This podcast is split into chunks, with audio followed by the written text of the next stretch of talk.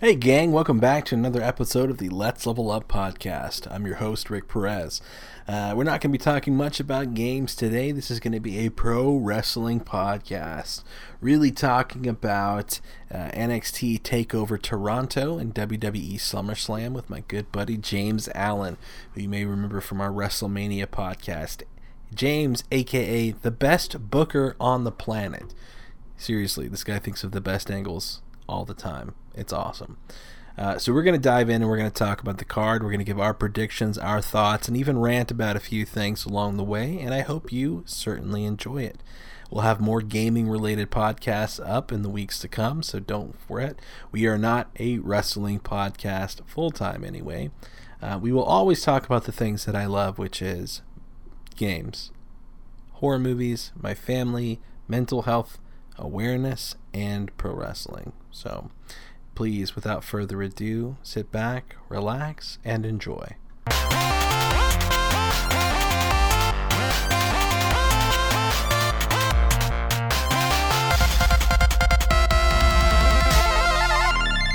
Uh, all right, well, welcome back, everybody, to the show. With me is my good pal James Allen, returning to the show. Woohoo! He's the reigning, Thank- defending heavyweight, cruiserweight. I don't know, James. You're you're a smaller guy than me. I'm a super heavyweight. You could be heavyweight I, champ. I, I, I, I, I'll run with middleweight. Middleweight. There you go. uh, James, as you know, we both love we both love pro wrestling. Uh, James is a little bit more into the other realm of sports than I am, uh, and is a fellow Texan. So I don't know if we talked about that on the last show, but we are Texas strong on this podcast. Yes, we are. Uh, we want to talk about NXT Takeover Toronto, which I am insanely hyped for, and uh, of course the big show. Not the big show, but the WWE SummerSlam. Um, although, did you hear the Big Show is getting his own Netflix sitcom? I saw the. Uh, I saw some memes about it. Is what I saw, Yeah, and it. it's about him and his daughter, and like he's like a retired professional wrestler in the show, and he's trying to raise his daughter or whatever. And I guess hijinks ensue like all sitcoms, but it's called the Big Show Show. Yeah, this this will be interesting. Oh man, I'll give it a try.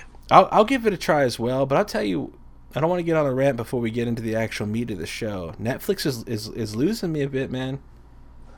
Well, you know they're in trouble, and you know Disney made sure of that, Yeah, and you know streaming service with everybody cutting the cord, streaming service is, is blowing up. So it, it's just a matter of time. You know, every, everybody's pulling out of Netflix now, so you know they've got to come up with some original content that people like. yeah, I, man. You know what I think they should do, and it's kind of counter to the whole streaming thing, but there's something about making people wait a week or a few days in between episodes that I think needs to come back. Um, I was, and I don't know, I don't know if you're a binger or not, but a lot of my friends and myself are, are bingers. But like I, I accidentally, I didn't mean to. I wanted to savor the boys, you know, that that new Garth Ennis comic book on Amazon Prime, and I ended up watching Yes. it all in a day. You know, I just got hooked. And after it was over, I was like, "Oh, why did I do that? I want, I want to watch more of it." Uh, so there's something about like retaining a subscription. I don't know if it would just piss everybody off to the point where they would just bounce to a different service that didn't do that, but keep them coming back week after week. You know, and, and that's that's really it. I mean, I think long term as more services pop up streaming, that's it's going to have to happen.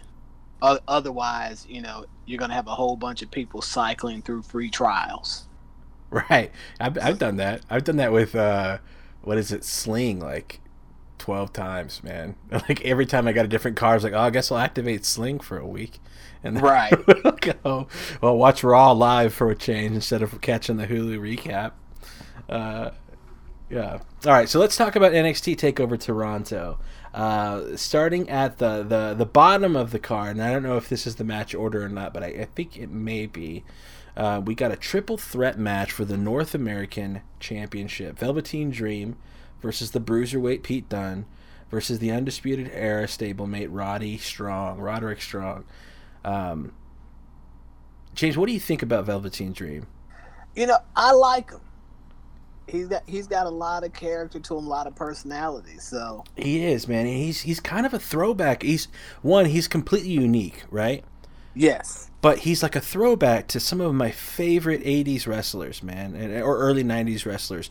Uh, to me, he just oozes Rick Rude like so much. Yes. And yes. I, man, Rick Rude was seeing him come into a stadium, grab that microphone, berate every single dude in the stadium to build that heat, but still have for whatever reason all the girls cheering for him was just incredible when I was a kid. seeing that happen, and I think Velveteen's Dreams got that. I, and I don't know if you watched his season of Tough Enough that he was on, but he was a, a very well spoken, kind of mild mannered, uh, just I, am pretty sure just a normal God fearing Christian boy named Patrick on that show. Right.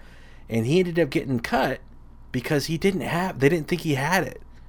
And then here he comes. He's one of the only guys from that season, you know, still doing the thing in the WWE, and he's he's champion, which is really cool. And his character is phenomenal. You know, eh, the thing with that is, you know, you've got producers telling you how you should be on TV, and they've never been on TV. Yeah, and and you you often miss opportunities like that, and, and that's why I'm glad to see you know him really stick it out and stick with it because you know, it'd be a shame to be missing out on everything that he is now. No kidding, man. No kidding. I love I love the whole the whole Prince gimmick that he had when he first kind of hit and that kind of androgynous uh, yes. just figure was just I don't know. It was just captivating, and I think what really put him over was his match for me, anyways, was his match with uh, Aleister Black. Um, I forgot what takeover it was at, uh, but when he kept screaming at Aleister Black to try to get him to say my name, and after yeah. Aleister Black hits him with the black mass and pins him, he just says like "Enjoy infamy," and then he says his name, and the crowd just went nuts, dude. That moment, it wasn't even part of the match. It was just that one moment where Aleister Black gave him the respect of saying his name. As silly as that sounds, uh, it was so cool. But you know that that that's the realness that's missing on the main roster. Oh you know, yeah. That you know that that's why you know NXT is slowly becoming my new love because you know these guys you know are, are putting on a show. And you know I remember being at uh at Mania last year or year before last and I'm watching some of the shows that some of the matches that they're putting on during access. And you know the crowds into it the matches are incredible you know these guys are really doing some impressive things. So it's just an incredible show man. If you if you haven't yet if you're listening to this and you're a wrestling fan chances are you're aware of nxt at least at some level. If you're not watching the weekly content if you're not watching every takeover you are missing out on what i feel. Takeover is the event. Uh, no matter what no matter if we're talking about aew or new japan pro wrestling or wwe NXT Takeover always shines. It is never. I can't remember the last time I watched a bad match on a Takeover card. Like it's just always these guys get the right amount of time to work. They have a really compelling storyline, almost always that you're hooked into, no matter where or what division or what spot of the card it is. Every match feels important, and it's really hard to do. And I don't know why it doesn't feel that way on the main roster a lot of the time. Sometimes we get that the Kofi Kofi Mania was a moment that I think outshined I don't know a 10 years of bad WWE programming for me. Like it was just incredible. I, I, I, gotta agree. It, it's something lost when these guys transition from from NXT to the main roster that you know the the staff and the team at the main roster just aren't grasping. But slowly, you know, we'll, we'll have more NXT than we have, you know, you know, senior generation guys, and you know, we'll we'll get these kind of matches all the time. Yeah, it may be close. We may be there already, or at least. Uh, I, I think what really has to have happen is the people that are responsible for producing the segments in NXT are going to get promoted up as well, right? And then they will be helping to produce some of the segments for the main roster because that that talent line a lot of people don't think about. Um, a lot of people just just think about the the in ring talent, but there's a lot of producers, there's commentators that they're building, there's a whole new generation of backstage personnel that they're building and training in NXT to hopefully, I think if it works out, move them to a traveling road gig on the main roster. So here's hoping, man, because they need it some days. But all right, let's get back to this match. Triple threat. NXT North American Championship, one of my favorite championships there is since Adam Cole held that belt first. Um, it's just really si- shined as the mid card championship in NXT. Uh, Pete Dunne, the bruiserweight, I haven't seen him perform in a while. I think he's been over in NXT UK for a bit. And Roderick Strong is just a complete workhorse, man. That guy can just make anybody look good. Um, yes. Who do you got? Do you think Velveteen retains, or do you think he's finally going to lose and get called up? You know, I've, I've, I've gone back and forth on this. You know, I would, you know, I would like to see him retain and then get the call up because he's earned it. But at the same time, I'm, you know, you're hesitant. And maybe it's right. You know, it's kind of yeah. like I, I can't see. I think I think we've seen that before, where you know we've seen the champ come up with the, with the belt and then you know make you know slowly transition into the main roster. I think this guy's ready to to be main roster candidate, so he may go ahead and lose it, go ahead and drop it, and then you know we see him show back up. I, think I think he's ready as well. I think and and I think he is um, if you look at NXT, it's nothing but char- it's nothing but characters like strong, developed characters. Velveteen Dream is completely unique. Uh, a guy like Matt Riddle, as dumb as his gimmick is, is is really unique, right? Like that weird surfer party bro stoner guy who has an MMA background and will break your jaw if you say anything about him. Like, right? It's cool. Uh, Pete Dunne, another one of those guys. I mean, I guess the I don't want to sound stereotypical, but a lot of the English badasses kind of present themselves in the same way. But Pete Dunne as the smaller guy and then labeling himself the bruiserweight, uh, I th- always thought was really clever. Um, I yes. like I like the way he works too. Um, what I want to have happen, because I'm such a big undisputed era mark, is Roddy to win this championship. So, Roddy wins the Undisputed Era, Fish and O'Reilly win, and then Adam Cole retains. And all of the gold is on the Undisputed Era as they prophesized at the beginning of the year. I think that'd be a great way to end their run in NXT and get them ready for a um, maybe even a post Mania or pre Mania invasion of, of the main roster. I think that could really work. That could. That could I, I could see that happening, especially with some of my predictions for the main for the main show. Yeah, I, I could see that happening. I, will circle. I'll circle back to that, but yeah, okay. I, I can see that happening. So I'm I'm gonna say Roddy is who I want to win this match. Uh, I think uh, we are looking at a very strong challenger for match of the night, even match of the entire weekend. Uh, Adam Cole and Johnny Gargano should be uh, hellacious as well. So uh, who knows? We're in for a treat on a lot of these. So I, I think so. Who, who's your official pick here? Uh, official pick on the record. I'm gonna go with. I'm gonna go with Pete Dunne. Pete Dunne, bruiserweight. I like it. I like it. Um, all right, Candice LeRae, Mrs. Gargano versus Io Shirai. Um, this is like evil Io as well. She had a bit of a heel turn in recent weeks where she's she's not taking any shit anymore, which is kind of cool to see. Um, did you have you seen any of Candice's stuff with uh, Joey Ryan on on like PWG or anything like that? I have not. So one, she is a fantastic intergender wrestler. Um, she has some pretty incredible spots uh, where she's sold the hell uh, for dudes and then just beaten the crap out of dudes. Um, if you're not aware, Joey, Joey Ryan, uh, or as the elite AEW guys call him, famous dick wrestler Joey Ryan, is the guy you will see on a lot of the viral wrestling videos where a guy will grab his crotch and he will use the power of his dick to flip them. Ah, yes, okay. I've seen that. So yes, I've so, seen that. Uh, in fact, his his gimmick right now on the AEW show, being the elite, is everybody is kicking the crap out of him now because the little blonde girl that used to protect him isn't there anymore. As a nod to Candice, so yes. like he'll get a pizza delivered to his house, and the next thing you know, like the pizza guy will be beating him up. Uh, and like his wife will go and chase him off or whatever. So uh, I don't know. I really like Candice for that, but I have I haven't really liked much of what I've seen of her in NXT only because she's been kind of a she's just been booked like a WWE wife and not as a competitor in my opinion. So hopefully this is a start to making her a, a credible in-ring threat because she can be.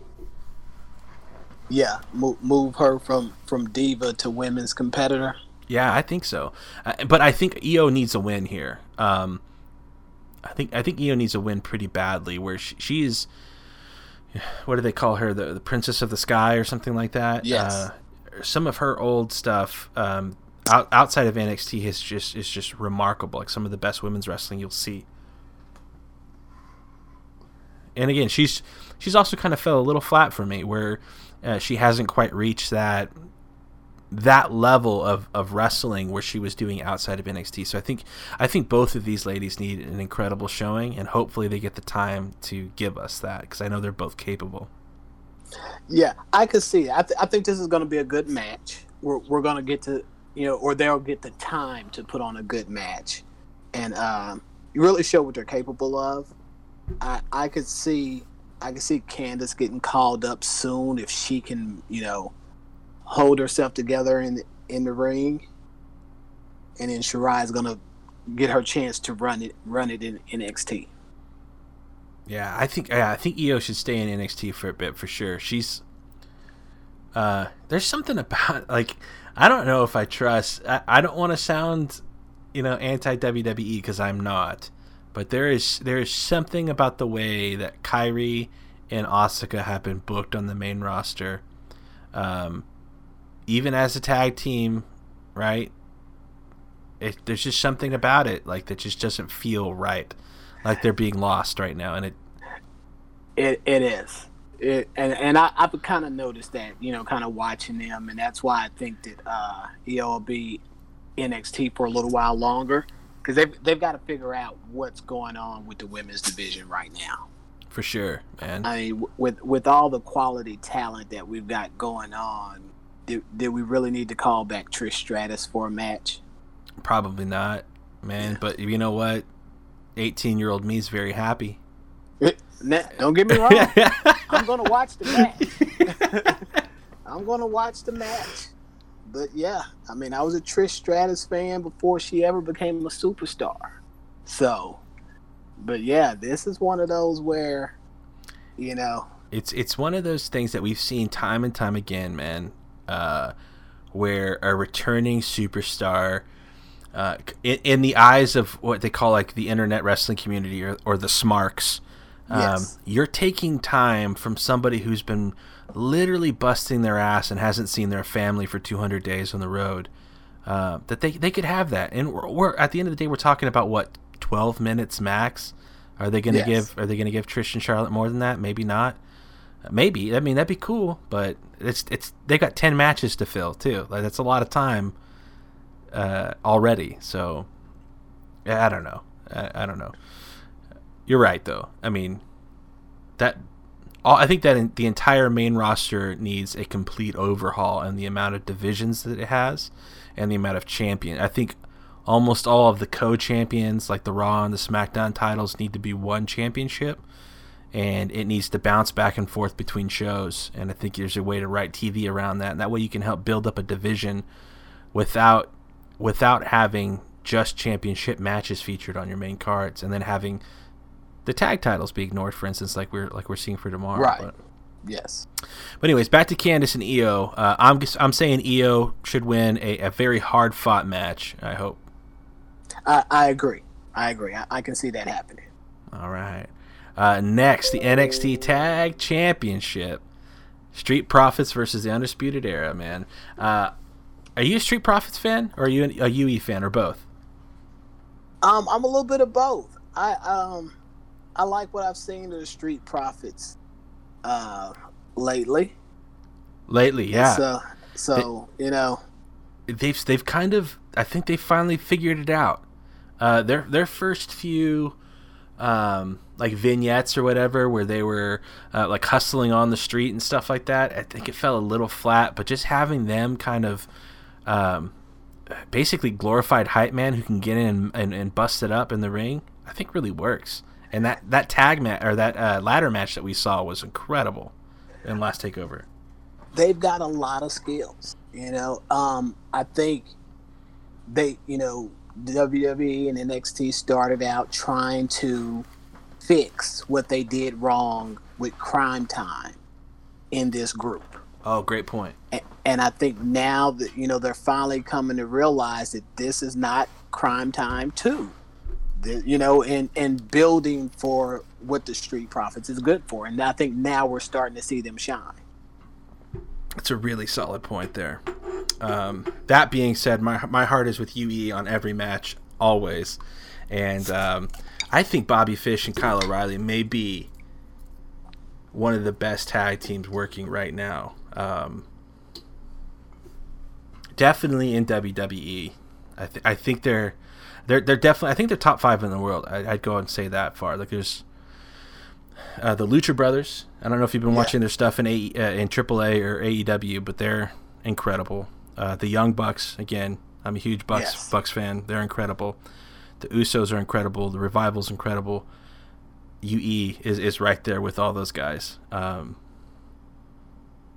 and they work so well together, and they have forever. I mean, I don't know if you've seen any of their stuff um, when they were the boys uh, for Dalton Castle. Right. Uh, just that, just amazing comic work and comedy work while still putting on incredible matches uh, is something that WWE hasn't really ever gotten right. I don't think. Right. Their, their comedy matches are 100% comedy. They're short. They're there to make somebody laugh, and then you get them out of the ring as fast as you can. So that way, now that the crowd has forgotten about whatever last match occurred before them, now you can get in and get Roman Reigns to get booed for a bit. Uh, it's just I don't know. So again, I'm going for UE here. Uh, I think the Street Profits have already been seen backstage at Raw a whole bunch, anyway, So yeah, only makes sense. Not that you have to lose a title to get called up. Asuka didn't, right? I mean, it doesn't. You don't have to lose it to. But traditionally, you lose a takeover match, and then you're you're you're wrestling on Monday Night Raw uh, the next week. Yeah, I think so. I think that's how it's going to go. I think the Street Profits are you know, I think they've caught enough interest, you know, with their appearances now to where, you know, we we can they'll give them a shot. Probably, you know, a fatal four way tag team match or something like that. But I think they I think they lose. They put on a good match, and then we we see them we see them on Raw. Oh man, I'll be into that. Challenging. Um the OC for the championships, maybe. Possibly. Yeah, I'll be down with that.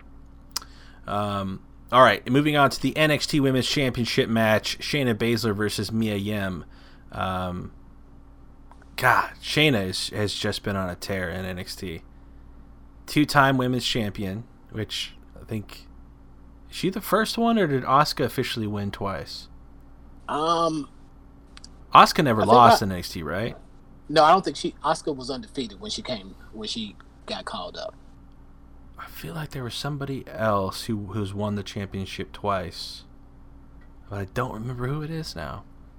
Anyway, uh, I've been waiting for them to call Shayna up. I I think the women, the main roster women's division needs a Shayna Baszler so bad, and I don't know. Um, they tried to do it a bit with Becky.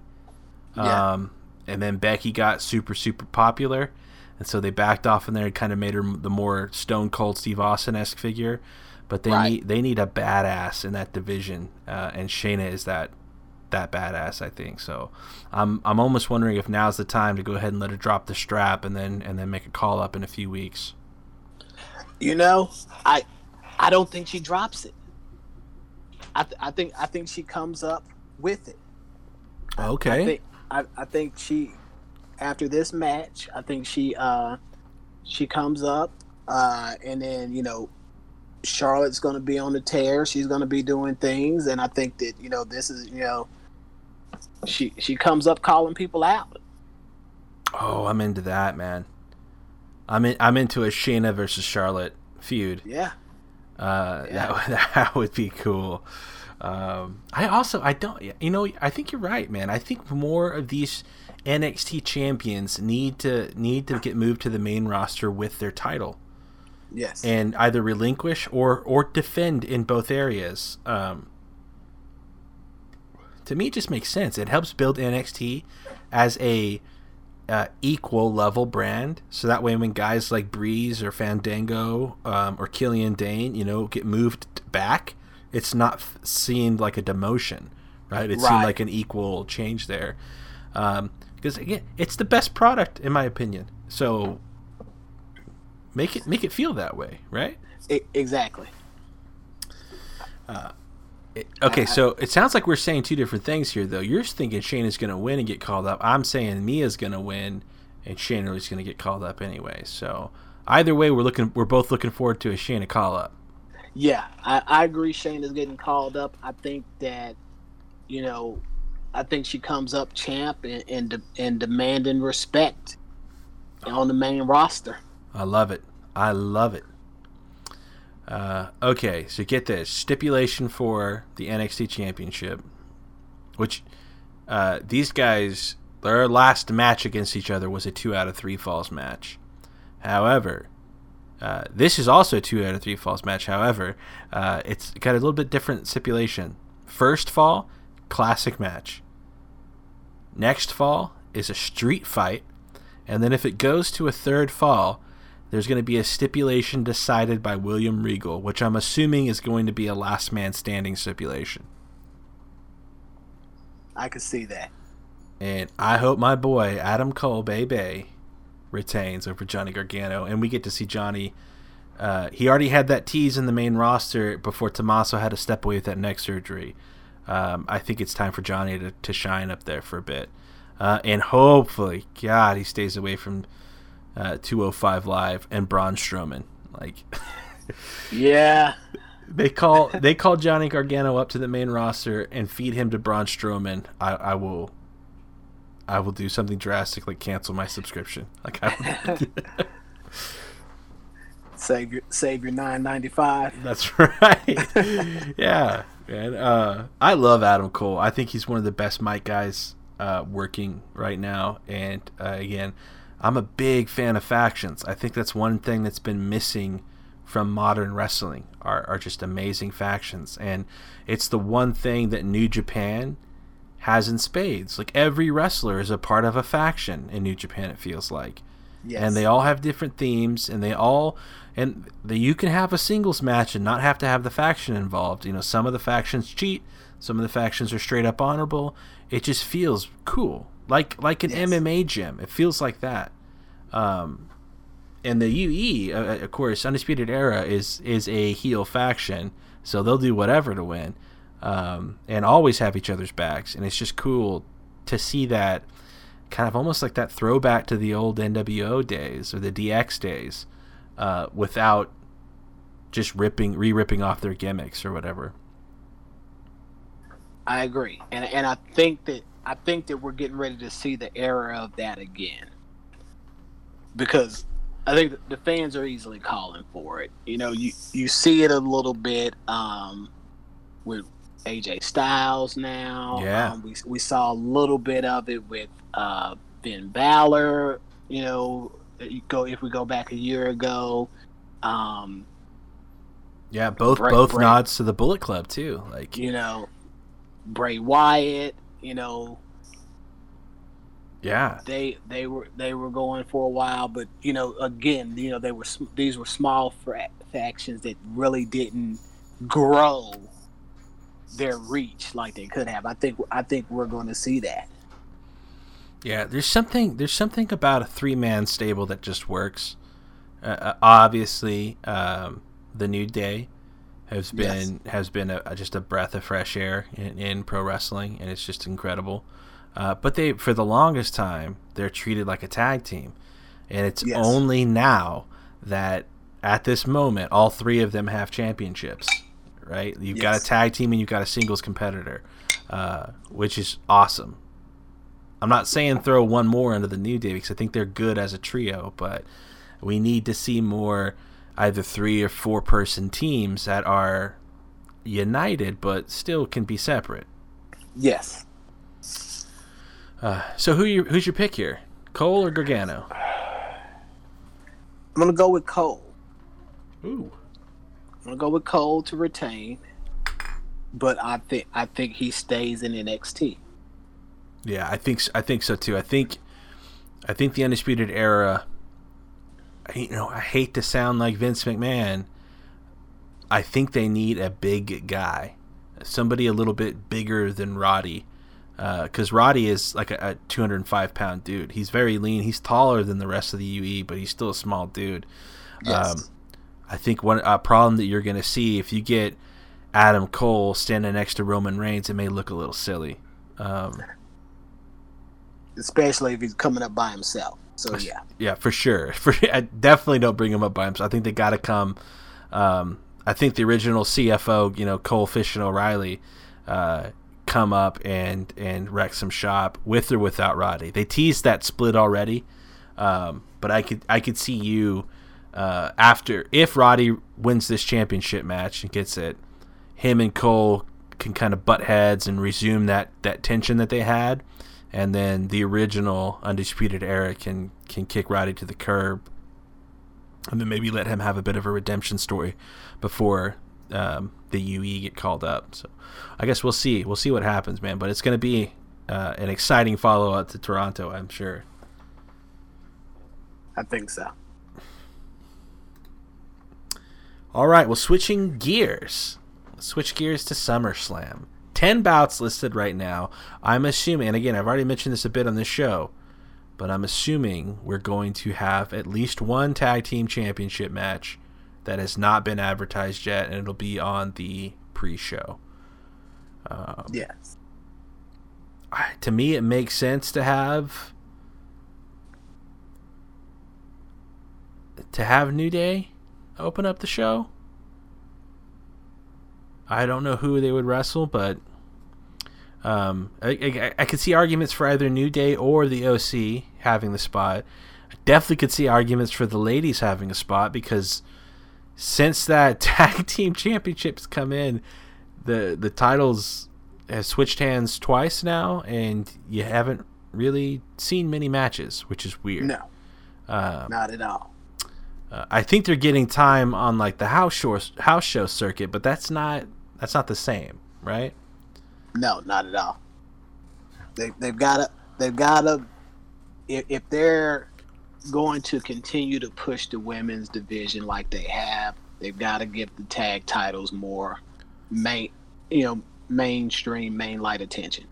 For sure. And I I don't think you can do that right now with two different women's champions.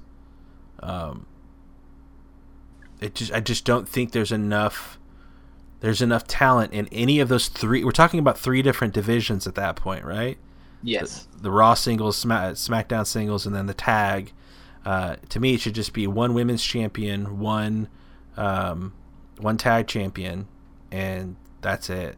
Uh, again, I, I've been talking I've been talking about that for a while though. Uh, same thing with the with the the men's tag division. Like you've got some amazing. It's just I don't think there's ever been a time in the WWF or or E where they've had literally the best wrestlers in the planet. You know, or or a good majority of them on staff, healthy, ready to go, and they just completely squandered their potential. Uh, which I guess, I mean, at the end of the day, it makes sense, right? Uh, they bought out the competition. They bu- Mhm. they bought out all these indie dudes that were making a lot of waves, and um, uh, Ambrose said this on the Jericho podcast, I think, uh, where Triple H was was was you know wanting to look cool and taking pictures with all the cool indie kids, right, to, to prove that uh, to the to the internet wrestling community after CM Punk basically uh, owned the WWE on his way out or whatever. Uh, it made them look so, uh, I guess, diabolical is the word. yes, Uh, you know, so they bought up they bought out all the competition outside of New Japan, and it was just a few few people left in Ring of Honor that that didn't really go anywhere, and then now that they've got they've got some serious competition now. You know, allegedly, we still haven't seen much. We haven't seen the official show for AEW yet. Um, their their pay per views have been great to okay, um, depending on what matches are on the card. But some of those guys, Kenny Omega, the Bucks, uh, uh, Dustin, I, I, would rank even Goldust up there. Uh, yeah. Oh my God, MJF. Have you seen MJF of Maxwell James Friedman yet? Yes. That guy is going to be the face of pro wrestling. I think he is. He is. This is this is a this is a shot right here, but he is the Ric Flair of our generation. I think. I can see that. And I can uh, see that. I mean, we'll see if he if he makes it right. We'll see if he has the legacy that Flair has, but I think he has all the potential in the world to be the the pro wrestling heel. And um, I could see super fights down the line with him and whoever is the big baby face in the WWE at the time, and you know really making some some money there. You know, it, kind of like the old territory days of having Flair come over and, and wrestle. Um, Jerry Lawler or whoever, whoever is the baby face in whatever territory. Right. But anyway, uh, digressing a bit. Back to SummerSlam. uh, show's probably going to open with a cruiserweight, or it's probably going to open with a tag match and then close with the cruiserweight. But what we have listed right now is Drew Gulak versus Oney Lorcan uh, for the cruiserweight championship. Uh, cool to see Oni up from from NXT. I'm a, I'm a big Drew Gulak fan. I don't know I don't know about you, but I really like that guy. I think he's I think he's something special there on that I, roster. I've I've I've liked watching him. He he he's he puts on some good matches, and you know I I could see him, you know, teaming up with one of these these existing factions and and really, you know, finding his place. Yeah, uh, to me, so he had a he had a faction that they actually talked about a lot on um, that Evolve show that the WWE just aired. Uh, their the Evolve 10th anniversary show where he he fought Matt Riddle, um, almost in a catch wrestling uh, match, but he had a faction in Evolve called Catch Point, uh, and okay. it was and it was almost it was almost kind of a nod on Foxcatcher. I don't know if you remember that movie about that pro about the amateur wrestling coach. Yes. You know, with with the murder and things. It's a good movie if you haven't seen it. Uh, you should check it out. Steve Carell's incredible in it. Um, and it's all based on a true story. But it's almost that idea where Foxcatcher was that group of elite wrestlers, uh, collegiate level wrestlers who were designed to just make make each other the best in the world, and they did uh, until the point where it all blew up dramatically. But uh, Catchpoint, Drew Gulak's old stable, was like that. It was it was them. They fought with honor, right? And even though they may cheat sometimes to win, uh, they would go out on their shields when they had to, and it was cool. So I, would almost love to see something like that kind of reprise on on the main roster, and and have some of these crew. To me, how good of a story is that to have the cruiserweight division stand up, excuse me, and invade the main roster right? Like it, almost like the Nexus getting called up back in the day. They come in just completely destroy SmackDown Live before it goes off the air. Right. And that way, when 205 Live supposed to air, it can't for whatever reason because the ring has been destroyed. Uh, you know, they, they they lit the announce table on fire or whatever. You know, have these guys who have been you know, they've talked about being the heart and soul of the company. They talked about doing things that nobody else can do, but the entire time they've had a governor strapped to their belt, uh, to their backs, and saying, "Hey, you can't really do all this stuff because it makes the other guys look slow." Right? I mean, that that to me is an incredible storyline that we haven't even started to tap yet, and it gets these guys again feeling like they're not part of a B league and always on the pre-show. I don't know. I don't I know like, what I don't know what you think about 205 Live at all. Well, well, I'm like, you know, I've always been a a cruiserweight fan. You know, all, all the way till back in the day when you know you had when you know WCW did a lot of great things with cruiserweights. Incredible stuff. And yeah. so I really thought uh, Neville would have uh, would have been great. Um, I guess you know they did they didn't build that right or what happened there, but you know I really thought that you know these guys could have done some amazing things, and so I'd like to see, like you say, the cruiserweight, you know, be more than just a single match on every show. You know that that match that you know you you go to the restroom on when you're in the arena. Right. So yeah, I think in order to do that, though, I think you know you've really got to put that belt back where you know you got to put that belt with the team that's going to get that constant attention. And so I think that this guy can uh he's got the potential to do that. So I I think you can take a guy like I wouldn't I wouldn't want Drew to lose to a guy like this, but a guy like Noam Dar who I, I, don't know if you've ever seen his. I, I keep saying this. The, stuff before WWE, like I need to justify why they're there.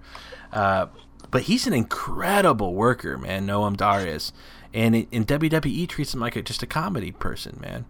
And it sucks well, to see. You know, and, and they don't. They don't. I don't think. I think WWE has never had much respect for the cruiserweight title. Yeah, I think you had it because you had to keep that talent, you know. Right. And that's you know, that's what how, it is. How long was Rey Mysterio just a cruiserweight champ before that brief stint as you know world champ?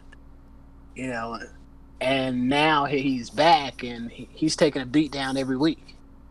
Yeah, yeah. I, although I, I, I don't mind Rey losing to a guy like um, oh my gosh, I completely uh Cien Almas. Uh, I just my mind just went blank. I almost called him El Sombre or whatever his his old luchador name was. Yeah. Um, I, I I don't mind I don't mind these old guys coming back and putting over the young talent. I don't think it needs to happen all the time. But when you got a guy like Goldberg who comes in and spears Kevin Owens and takes the universal strap off him in five seconds, that that's where I think it's a problem. Oh yeah, uh, definitely. Uh, anyway, we'll talk. We'll talk about Goldberg next. But yeah, I think I think something needs to happen with the cruiserweights. To me, you shouldn't have a championship defended on a pre-show. I think there's enough storyline on 205 Live to have a good cruiserweight match that can hype up the crowd, which is why that match is there, right? It's to get everybody okay. Let's get these people as invested as possible in the product. So when we roll over to the pay per view, everybody looks like they're having the time of their lives, right? So let's hit him with that high intensity cruiserweight match before we ever even start rolling. Um, you can do that with a non championship match, and we don't get a lot of those um, that aren't involving a legacy name. Uh, in fact, let's look through this really quick. Oh, no. Uh, Finn and Bray uh, makes this untrue, but I was going to say every match that isn't a championship match has some sort of legacy figure. Goldberg versus Ziggler, Trish versus Charlotte, Kevin yep. Owens versus Shane, but then we have Finn and Bray. Um, that kind of holds that through. But still, 75% of the non title matches on this card have somebody that was in the Attitude Era. True. In, in some aspect. um, yeah. It, it, it was tough watching the reunion when half the guys hadn't gone away. Right? Yeah. It doesn't make it special then. And I guess if you're backstage, you know, like Road Dog was, but I guess he just quit or whatever. Right. Um, if you're backstage producing and stuff, and Billy Kidman, he's one of those guys now. Um, that's one thing. But when you're on TV all the time, it just doesn't. It just doesn't feel special, right? You're you're not. No. You're you're a current wrestler. You're just older current wrestler. You're not a legacy guy, in my opinion. Right. Um, but I don't know, man. I, I, I see the arguments for people like if Ric Flair wants to come on television and, and, and have five minutes, you give Ric Flair his five minutes, dude. like, right? Uh, I, I don't think Goldberg should be on our screen at all, especially like when his his Hall of Fame induction speech, man, it made me so angry. Uh, basically, him saying, "I hated pro wrestling." But I made a lot of money doing it. You know. Right. Exactly. That, was, that was his Hall of In a nutshell, that's what he said in his Hall of Fame speech. But he's like, I like it now, though. I'm like, do you? Do you really? Yeah, because you get to show up and win every every six months. Yeah, you would. I don't know, man. I hated I hated Goldberg when I was a kid. Uh, he took he took the strap off of Raven, who was my guy when I was a kid. Ah. Man, you can imagine me, 16 years old, just mad at the world, uh, dressing the flannel and the torn jeans. Man, that was Raven was my dude, and he finally wins that incredible feud with Diamond Dallas Page, and then drops his championship the next day to Bill Goldberg. Killed me. Yeah. But you know that's how they were billing some of these guys. Like I liked Goldberg during the streak. Yeah, my, um, my I, younger brother I, did too, man. But you know that was a time when all the matches were long and all of the matches, you know, had had this build up and all that. And, and, and along comes Goldberg, who's putting people down in minutes. So yeah, you know, he, he he was different then. So it, but now you could tell a story back then, and the the the mystery of Goldberg was that we didn't know that, and so, but you know Goldberg today, you know it's ah, uh, no, buddy, we, we we gave you, you know, you didn't do much matches. You was retired for a while. We gave you the Hall of Fame. Now it's time to chill out. Yeah, yeah. Collect your check. Start be, have your own reality show on the WWE network, and then for God's sakes, put over some young talent if you're going to get yes. back in the ring. Um, I guess we never picked. We started talking about Goldberg. We never picked a, a winner for the championship for the cruiserweights. Uh, I'm saying Drew Gulak. What about you? I'm I'm going Drew. Okay, we're both we're both we're both Team yes. Drew. Okay, uh, so Goldberg versus Ziggler. Who do you got? Uh, this this is going to be a quick match. Um, it's, it's gonna be Goldberg, unfortunately. Oh, man, I hope you're wrong. I, I, I hope I hope Dolph is Dolph's a guy. Um, again, who's kind of gone almost part timer status. He's he's he's pursuing this comedy career of his. I think is his main passion now, and, and more power to him. I, I don't I haven't seen much of a stand up that's actually made me laugh yet. Uh, right. But uh, but I definitely don't knock him for trying something. Uh, because that's uh, to me that's incredible. Um, but he is, I think he is an incredible worker in the ring. Um, I always hated the stuff he did with uh, with like trying to be Shawn Michaels. I always thought that was was bad, and what I thought was really good was when Shawn in recent weeks has come back and said, you know what, you're just a bad version of me. Like I thought that was so cool, and I was actually yes. looking forward to that match, Dolph versus Shawn. Let's see that happen, and maybe maybe we're gonna get that. Maybe that's a build to Mania or whatever. Um, but to do that, I think Dolph needs to keep looking strong, and he's got to beat Goldberg. Uh, otherwise, why why even mention it? And see, I I can see that, and I like that match better. You know, you know, Dolph putting Shawn down with the super kick works for me. Yeah, yeah, you know, just like just like he did with Flair, right? Like that. You can almost remake that scene, and it would be so impactful.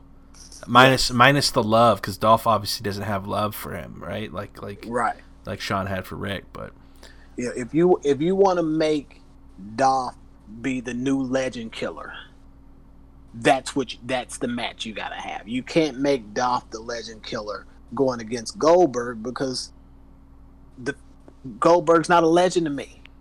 Yeah, I don't think a lot of fans consider it. I, maybe a lot of kids do. Um, and there's probably a, a, a pretty big contingent of the old WCW diehards that still hold Goldberg in some sort of regard. Uh, I'm no, I'm not one of them, and I was a WCW diehard, but I think you're right. I don't think Goldberg's the guy. I definitely it doesn't make sense to bring Dolph back uh, unless you're just trying to chip dates away off his contract and get him out. Maybe that's what they're trying to do. Um, I don't um, know, I, but you know he's done some appearances on the Miz's show, and so you know I, I thought that this that was really going to be his segue more into other media, and you know then they they haven't really shown much of him on there anymore. So I don't know. Yeah, I don't know, you know either this, this, this match, I mean, there's no build up. It doesn't make much sense. And what we're gonna get is Dolph put down and you know quick and probably throw a tantrum. I don't know. Yeah, uh, man, uh, this this could be the stinker of the weekend, and and in fact, it it very well may be the stinker of the weekend. I'm, I'm seeing I'm not seeing many other matches that that could be as bad as this potential. This one has right. the potential to be. That being said, I wonder if Dolph is talented enough to carry Goldberg into something meaningful. That'll be that'll be a true test. That that would be, and I think Dolph has the talent too. I don't think Goldberg has the talent too. Goldberg hasn't put you know, Goldberg doesn't put on good matches. He just doesn't have the skill, the skill set in the range to make that happen. Goldberg got in the ring with Undertaker, and the match was a disaster. Disaster. One of the worst matches I think I've ever seen. You know, Undertaker, as old as he is, can still pull off the old school and sell it well. How did this turn into the match that it was? Yeah, I, have heard you some know. stuff about the heat, the heat being the problem, but I, I don't know, man. Yeah. Drink a bottle of water and some Pedialyte before you get out there, guys. Come on. Yeah. I don't, I don't know. I don't know what they say there, but yeah. Again, uh, I think we're saying two different things here. I'm going. I'm pulling for Dolph. It sounds like you're you're you're sticking with your the intelligent choice to say that Goldberg's going to squash him. Yeah, I, I'm. This this is going to be a three to four minute match, you know, and Goldberg's gonna Goldberg's gonna put him down. Unfortunately, you know, I don't know. I, I can't I can't see it going no other way other than, you know, maybe maybe we get a Dolph beat down. Catch him before he even gets out the locker room, and then we get the match that we really want, which is Dolph and Shawn Michaels. I don't Ooh. know. Give me a give me a swerve. Oh. But yeah, you, you, know we we haven't had a good WWE swerve in a while, but, and that'd yeah, be a, that'd be a good match to do it. That's interesting. Yeah, I, I, like that idea, man. I like I like yeah. your booking, James. I love your booking. I said that on the last show. I'm telling you that you know every now and then they post a position out there. I look at it and read the description, but now I, I, don't know much about uh, Stamford, Connecticut. Stamford, Connecticut. So I don't know. Yeah, I don't know. It sounds cold to me. To this Texas yeah. boy, sounds too cold. Yeah, yeah. I mean, I have to uh, go up there and open up a barbecue restaurant and all kinds of other logistics just don't work out. Too much effort. That's a lot of effort. When you're when you're opening up an eatery just to move to a place, uh, yeah, it's that's too much, man. Yeah. Uh, okay, book for me Trish Stratus versus Charlotte Flair. You know, I I don't know. I don't understand this match. You know, I don't know what Trish has, but I, I get what Charlotte. I get Charlotte's aspect of this match. But so, what do I expect to happen? I, you know, I expect some good grapples, you know, some good maneuvering. Ultimately, I expect Trish to win and then get beat down by Charlotte with the run in from whoever Charlotte's really going to be fighting going forward. Interesting. Uh, did you watch the Alexa Bliss twenty four seven thing that they did? I have no, I did not.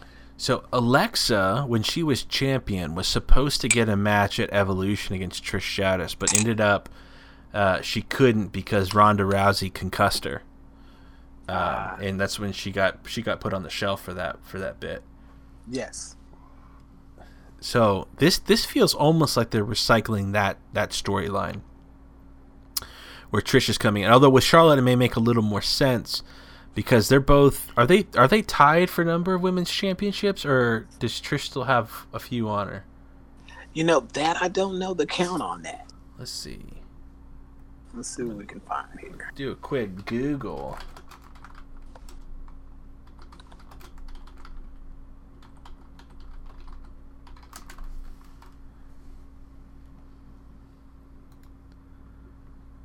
Let's see.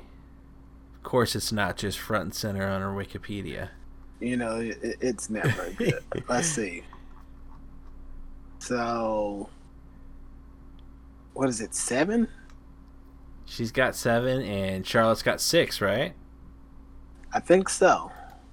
Okay, we may be wrong about that, folks. Don't hold us to that. But yeah, they they both have a in the same number. Where I think uh, I never felt that Trish was the greatest women's wrestler um, ever. I don't even think she was the greatest women's wrestler during the time where she was active. I think Molly Holly was the best was the best worker in that era. Um, but Trish has got those championships, and Trish was just. I don't, I don't even know if there was to me as a as a as a young lad, uh, if there was a number that could contain how how I felt on about Trisha's looks back in the day. She was perfection to me as a kid, and I'm sure every other 18 to 36 year old male at that time. Uh, she she did a lot at different angles, man. You remember She did. Trisha? She went from from from literally in a stable called T&A uh, Yeah. with Test with Test and Albert, uh, Rip Test, uh, to being uh, basically Vince McMahon's side piece Yep. to, to actually having a legit career as a babyface uh, worker, and I, I think that's remarkable when you when you step back and look that she she stepped through all of the the crap that's really kind of painted in a poor light and and looked down on now that style of work that she was doing the the, the sex sells kind of stuff Yes. um, that we don't we don't have a lot of uh, I can't maybe Lacey Evans. Is there is there anybody nowadays that does something like that? Yeah, Lacey was probably about as close as it came to that. You know, they really went away from that with uh, this new push, this renewed push into the women's division. You know, when they when they went from divas to you know wrestlers, they really went away from from that for you know, you know, sex sales type of deal. I Yeah. did get some get some numbers here. So Charlotte is actually nine times. She's a nine-time So- champ. Wow. So she she's got she's got four Raw, four SmackDown, and then one Divas Championship. So oh, that's right. She was Divas champion before they before they stopped that. Interesting. Okay, so she's a nine-time champion. Trish Stratus is only a seven. Uh, man, it doesn't feel like Charlotte's been around long enough to be a nine-time champion. yeah, you jump two shows, you know that that's really you know that could be a quick two year span. So Ah, that's true. I. That's true. Yeah. Yeah. Yeah, that- Interesting. that- that's that's two two years and uh, post Mania draft. Yeah, switching shows. So I tell you what, I I'm could- really what I'm really worried about. I'm worried about um, Andrade Cien Almas and, and Charlotte because you know they're dating right now. I don't know if you're Yes. aware of that. If if Andrade messes up, right, and there that relationship goes sideways, I'm worried about his WWE career because I think at this point Charlotte, uh, Charlotte. I mean, she's a legacy already, being Charlotte Flair. yes, Uh, but I, I I don't know. I don't know if I would if I was in Cien Almas' shoes, if I'd be dating Charlotte Flair, just because I'm worried of what the fallout would be if we ever broke up. maybe Oh, maybe yeah. it's the cowardice in me coming out. But no, I mean, I, I think, you know, WWE has handled that well, but at the same time, we know how powerful some of these names are. For sure. The, yeah. the Flair the Flair name could cripple your career in a bad breakup. yeah. So hopefully, if it doesn't last, they have a peaceful separation and, you know. Yeah, no, makes total sense to me. Um, I I think we're both. I think we're both saying Trish here. I'm actually rooting for Trish, even though I've said that the the legends shouldn't come back and steal the up and comers. To me, Charlotte is not an up and comer anymore. She is an established. She is. Um. She is one of the leaders of the women's locker room. I mean, it, her, uh, Becky Lynch. That's it. Th- those are the two kind of Yes. uh, real stars, I think, of the women's division right now. Um, it feels like I'm forgetting somebody. Active, I think that's going to be it. I mean, we've got a couple of others that are. Uh, I don't think they're that are really active though. I, th- Yeah. I think as far as leadership in that locker room, it's going to be those two. Yeah, so uh, to me, it would be cool if Trish came up and uh, it's a, it's an opportunity for Charlotte to play heel.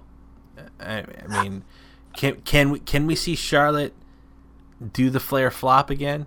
Like, are we gonna get to see that moment? Right. She takes a big chop, stumbles out of the turnbuckle, eats it face forward. I mean, golly, when she did that the first time, uh, I I jumped out of my seat. I thought that was such a cool nod to her old man. Uh, Yes. at the same point, it's I don't know. I'm a bit of a hypocrite here, right? Because talking about legacy people coming back and not not taking time from the younger talent, uh, I don't I don't like it when uh, children just recycle their parents' gimmicks. Uh, but, but Charlotte's done a good job, I think, at making it her own. Um, and like when she does like the Flair face, the the, the flop. Um, to me, it feels more like a nod and not just like blatantly ripping off her dad, right? So Yeah, we, get- we've we've seen enough players fail at it already. I think Charlotte's really embraced that role and owned it. Yeah, for sure. All right, here uh, AJ Styles and and the OC versus Ricochet. Can Ricochet retain the championship he lost to AJ, and should he? I guess is the better question. I think so. I, I, think we're gonna get a really good match um, between the two of them. I think this I think this is probably gonna be the best match of the night, or you know of you know SummerSlam anyway. And I, I think Ricochet comes out on top, and then we go ahead and you know let's start pushing AJ back to where he really needs to be. You know, I, I, I think there's something about AJ being United States Championship with the OC that really works right now for me. Uh, again, I'm a big ma- uh, mark for these factions. To me, your faction's got to be strong, and I don't know if it makes sense for AJ to beat Ricochet only to just lose it in the rematch. Um, I'm thinking Ricochet puts up a hell of a fight, but the somehow the club gets involved and, and costs Ricochet the match. Uh, And it, and it keeps the United States st- championship feeling a little special, which it doesn't always feel that way. And you know what? We, we have no Intercontinental Championship match on this card. we don't. What the, That where, we don't. where are you at, Shinsuke? What is, go- what is going on with these divisions? You know, especially on, on, on a big pay per view like this, I would expected all titles to been out there. Yeah, golly. Um, That that that, that could be another house show title or uh, pre show title. You know what? You're probably right. We're probably going to see. Golly, can they do? Do they usually do three matches or two matches on the pre-show? Um, typically two. So I, I could see a, a tag match and a uh, tag titles in uh, Intercontinental. Oh, and have the cruiserweights be the main card? Possibly Oh, okay. I'd be I'd be interested in that. Because late for the for these big matches or these big pay per views, they've they've typically opened up with a bigger match. So I could I could see I could see this cruiserweight match easily not necessarily opening it up, but maybe match number two. Two or three. to me to me you got to put if if the cruiserweight championship is on the main card and not the pre-show i think you need to put that directly after goldberg and ziggler. Um, be, and give them some time to let the crowd come back and and fall. If goldberg and ziggler is going to be as bad as i think it is you need to have something there that's going to give the crowd a little bit of a uh, a, a mouthwash so to speak and let them let them get ready for the next the next match that you want. Um, but yeah, I, I'm with you. I think AJ versus Ricochet is is the SummerSlam match of the night. Um, my second runner up is this next match here: Finn Balor versus The Fiend, Bray Wyatt. First time we're seeing Bray in a full match since he was Yes. injured. I think I can't I remember. believe, the- yeah, I believe so. and the first time we've seen the Fiend, right, actually wrestle, other than just come down and destroy somebody, which I can't get. In. The whole Firefly Funhouse gimmick, I think is is one of the best things they've done on TV in a long time. It's so. I I don't know why, and maybe it's just me. I've always been so creeped out by kids TV show hosts. Uh, the the guy, what is his name? Nick from Blue's Clues or Steve or whatever his name was. yes, yes. Uh, and they, they touch on that a little bit in that Bobcat Goldthwait movie, uh, Death to Smoochy. Mm-hmm. Of just you know you got Robin Williams as the as the the old children's show host who's getting pushed out by Smoochy, and like how he's really kind of a jerk outside of that. Like I've always I don't know I've always just been very leery of them as personalities. So when Bray started doing that, and you got like the just the faintest hint that there's something sinister there, uh, I was I was all in, man. I thought it was incredible. Uh, I think the Fiend has got to beat Finn here. I think Finn needs to go away for about a month, relax, put some ice on those abs, and then come back and join the OC. I could see that happening. Uh, I, I, I, I think I think the Fiend wins. I think I think, and I think Finn takes a break. I think he needs one. I mean, because he's been he's been busting his butt, man, uh, since he's coming back from surgery, and uh, he's a guy, you know that that to me, he should have been the one to beat Brock Lesnar for the Universal Championship, um, not Seth Rollins. So it's just it. I don't know. Uh, I wonder if we see the demon, and if we get the demon versus the fiend, or if they save that for the rematch when Finn comes back. Uh, but to me, Finn is Finn is best not by himself. Finn is best. Uh, not to be a broken record, Prince Devitt, the bad the bad boy of the Bullet Club, the founder, the original founder of the Bullet Club, oh, riding on top of Bad Luck Fale's shoulders, just machine gunning dudes down, was one of the coolest things ever. Just that badass heel. And to me, he hasn't he hasn't shown us that at all outside of the demon, which is basically a baby face, right? Yes. Um, but to, which is silly to me. The demon should be uncontrollable evil. If it's a, if it's really a demon, uh, you know, the demon should be scaring kids, not not selling T-shirts, in my opinion. But that's I'm I'm not a billionaire, so I'm not the right person to Right. obviously be in charge of marketing. And, and we, I think we get that when Finn returns. I, I think the demon comes back and crushes it, and you know we get that side of Finn that you know everybody wanted from the demon before. You know, it was all rainbows and you. Ah, man, you, you know, this could go a lot of a lot of really cool ways, man. I, I think what makes sense to me is the fiend, the fiend winning this match, and either Balor coming back after a bit of a break and just beating him outright, or Balor coming back as the demon, and for whatever reason the fiend controls him. Like, what if what if the demon is is a new puppet in the Firefly Funhouse? Oh man. and then when the fiend needs backup, he can he brings the puppet out, and then out walks the actual you know Finn in the demon makeup to take out Strowman or whoever is is too big for the fiend to handle on his own. Like to me, that could be that could be something cool.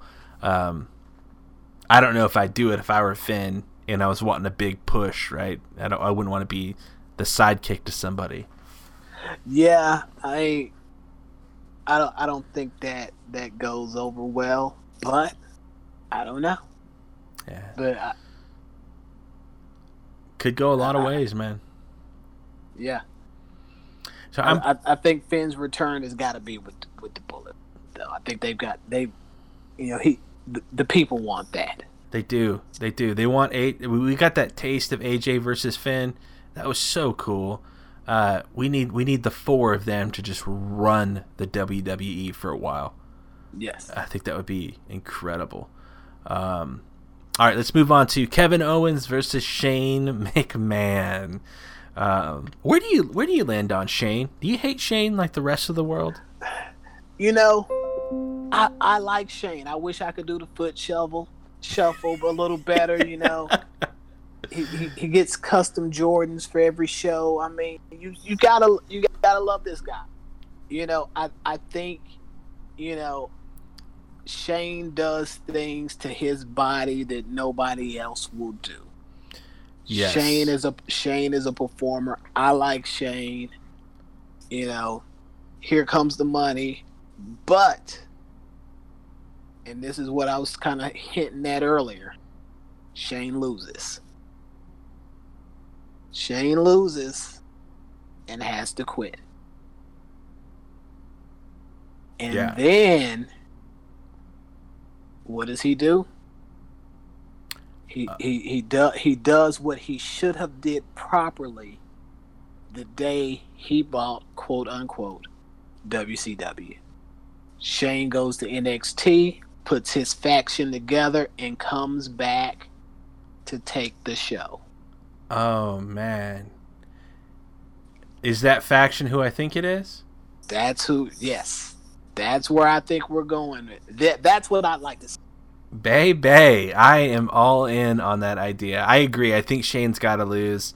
Um, I think at this point, to me, a guy like Shane McMahon and what he has contributed to the sport, regardless that he's Vince McMahon's son, regardless of maybe him being handed opportunities that nobody else got, go back and watch King of the Ring versus Angle and tell me that dude doesn't love the business, man. He was born into it.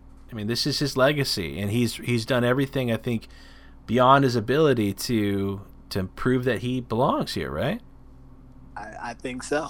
So I, I, think I think he's done it. I think you know, and, and, people, you know, you know, a lot of people give Shane credit or discredit him for what he does on camera. You know, I remember when Shane was just running things behind the scenes, and he was, you know, help helping build up the dot com and all of that stuff. You know, Shane has been a worker for this business. And so I think now that he's come back, you know, and he had to feud Stephanie about who was going to control the show and get the business. And then, you know, he gets SmackDown, and now, you, you know, there's everybody's jumping between shows. I think now's the time for him to stand out and say, hey, I'm not going to go with the flow anymore. Get fired, come back and take over the show. Dude, I love that. I love that booking. Uh, to me, Kevin Owens is another one of those guys that I never want to see lose a match. I think he's just incredible. Um, I'm also a guy that always roots for the heels. It makes my son so mad. Like when they when they come to town and I'm and I'm cheering for a dude that just called our city trash or whatever, trying to get that cheap heat. My my son always looks at me. He's like, "Dad, what are you doing?" Like like, I, I, like him. I can't help it. Uh, yeah, I think, man, I again, I love your booking. Let's make it happen. Where do I sign this petition to get Shane to go to NXT and corral the undisputed era under the main roster? I think that'd be awesome. I think so. I think I think that works. Uh, let's talk about Bayley. Our our girl Bayley versus Ember Moon. Um, I feel like I probably shouldn't weigh in here, uh, only because I haven't I haven't honestly given a lot of viewing time uh, to the women's division of SmackDown. But Bayley Bayley's one of those people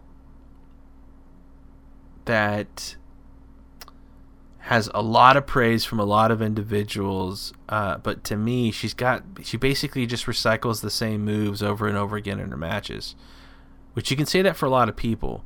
Uh, and somebody to me like Ember Moon has a much better look. She's got mm-hmm. not that that should be a thing, right? Because it's more than that. But uh, when I say look, I mean overall character. There's there's right. more to Ember Moon being the badass werewolf that she is.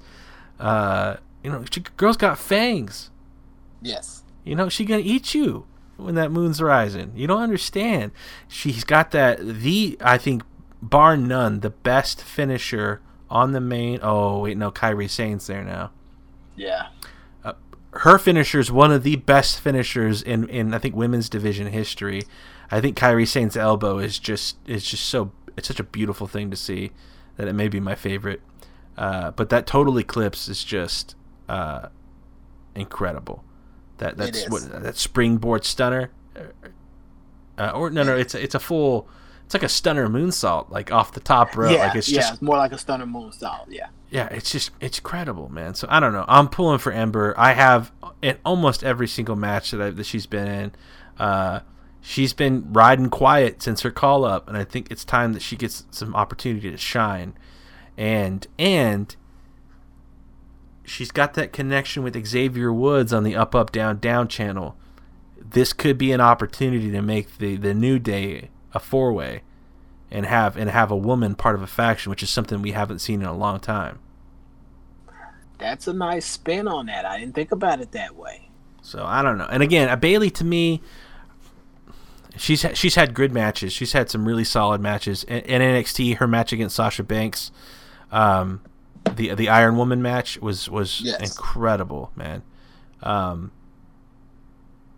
but she doesn't have a villain, and I think if you're gonna be a a baby face without a real personality, you need to have your Lex Luthor, or you're not gonna be Superman. If that makes any sense. No, that that makes perfect sense. That makes perfect sense. Now, I I'll have to say I'm a bit biased because I was never a Bayley fan. You know, I think you know her. I think her becoming champion was more of a slight at Sasha Banks than it was a vouching for the quality of Bayley.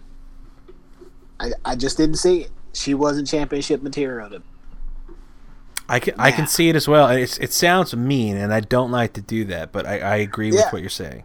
You know, I, I mean, take no credit from her. She's, you know, she's a good wrestler. She just she hasn't delivered that wow factor that I would have thought, you know, for the title run that she's had. I'm surprised she's had it.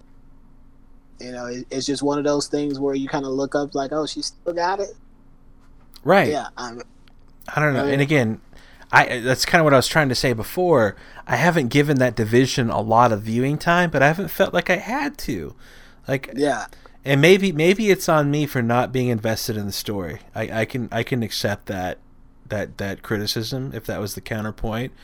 But when when Becky first stepped up and she said, "I'm the man," people listened and people Yes. tuned in, and she got to main event WrestleMania. Right. Granted, she had Ronda Rousey, arguably one of one of women's sports most high profile individuals um, to wrestle against. But again, uh, I, honestly, I think what's going to happen here, I'm rooting for Ember. I think Bayley's going to get the win, and then we're going to see the return of bad guy Sasha. I could I could get behind that. I, I could I could get behind that. I, I think the Sasha Bayley feud has to happen. Um, I don't I don't know I don't know I I I, I think though, but Bayley doesn't sell me as champ. But with that said, you know is are we are we looking to put it on Ember Moon just because of that?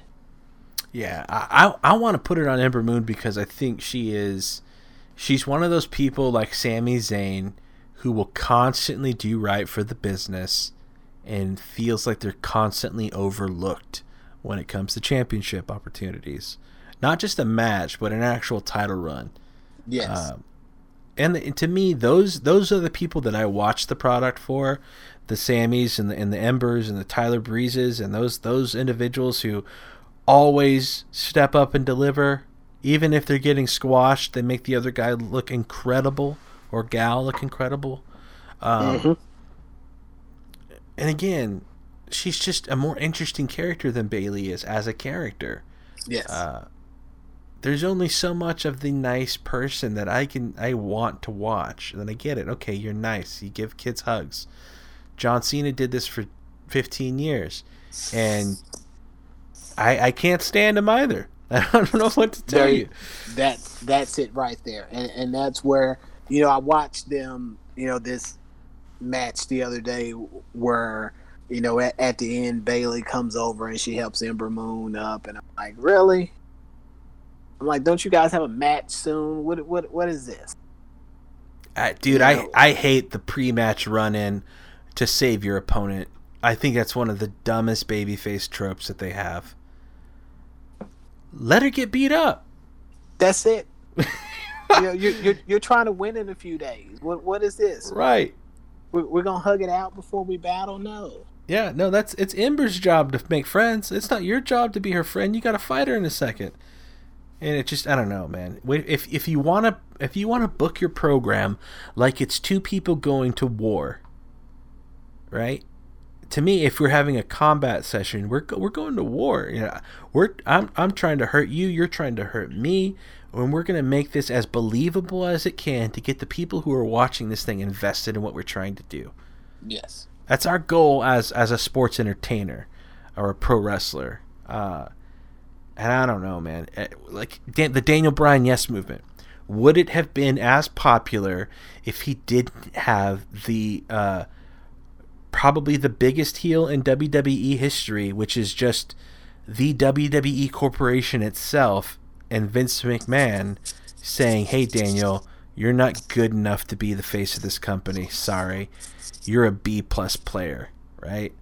Exactly. Nobody would have cared. It Daniel would have just been another very talented cruiserweight who's going to lose a title match. Uh, but we had that, and again, Bayley needs that, and that person to me in the women's division, unless it's going to be Shayna, because Shayna can come and put a beat down on Bayley that would make a lot of people say, "Oh man, I really want Bayley to not not get embarrassed like this. Let's let's let's see her win one, right?" Uh, There you go. but Sasha's got the history. Uh, she desperate if she, if she's going to come back to WWE, she desperately needs to come back as a heel because babyface Sasha and the promos that she cuts are some of the worst things ever. Yes. It's just cringy, man. She has a hard time speaking when she's not in that that that old ratchet Sasha mode. I thought that was just perfect for her. And Yeah. she was the boss. You believed it. You don't believe that meek meek mannered Sasha Banks is the boss, you know? It just doesn't work. She's Nope, got she's got to be larger than life, man. She's got to come in. She's got to say, "Hey Bayley, I stepped away because we were getting mistreated. Why the hell didn't you follow me? Yep. You chose your paycheck over our friendship, and for that, I'm gonna put on my my uh, legit boss uh, brass knuckles, and I'm gonna tattoo you up, girl. You know what that reminds me of? What's that? Do you remember the LWO? Oh yeah, man, Eddie. So Ed, Eddie Eddie comes back after getting injured, and LWO had all, you know, joined back with you know WCW and all that, and comes back after. It's like, man, you guys just came out your shirts. You just you just came out your LWO shirts and just just joined back with them after everything that we've been through. This is what you did. You just come out your shirt. I think, yeah, Sasha has to come back and say, hey, we were partners. You know, I stood up for us and took a stand, and you rolled over and took the belt. So now I'm coming to take the belt from you. I think man. that works. That's a story right there, dude. And again, now that we're talking it through, I may want that more than I wanted Ember victory. Uh, which, sorry, Ember. I hope you never listen to this. Remember, I was rooting for you though, for real. Like, Hey, we- I mean, she's Texas. We we we, we, we want to we we love to see it. That's right. And she yeah, and she loves Dungeons and Dragons. Ember Moon is the perfect woman. Texan, yep. amazing finisher, plays D and D. Sign me up all day. Uh, okay. I don't. It almost sounds like we're both Bayley now. Yeah, Maybe not. It- maybe not pro Bayley, but we want Bayley to win, assuming Sasha's going to come back and put the boots to yeah, her. yeah. That that condition that conditional win. Okay. Uh, Kofi versus Randy Orton. Man, this is a. Uh, I think this is a big one for Kofi. I think this they sold the feud on this one. you know, for for as short of a build up it was, I think they delivered on the story and the impactfulness of this. Yeah. Um, you know, I tell everybody all, all day long, you know, I was the first ever Randy Orton fan. Hands down, there was nobody before me. um, I was I was at Raw.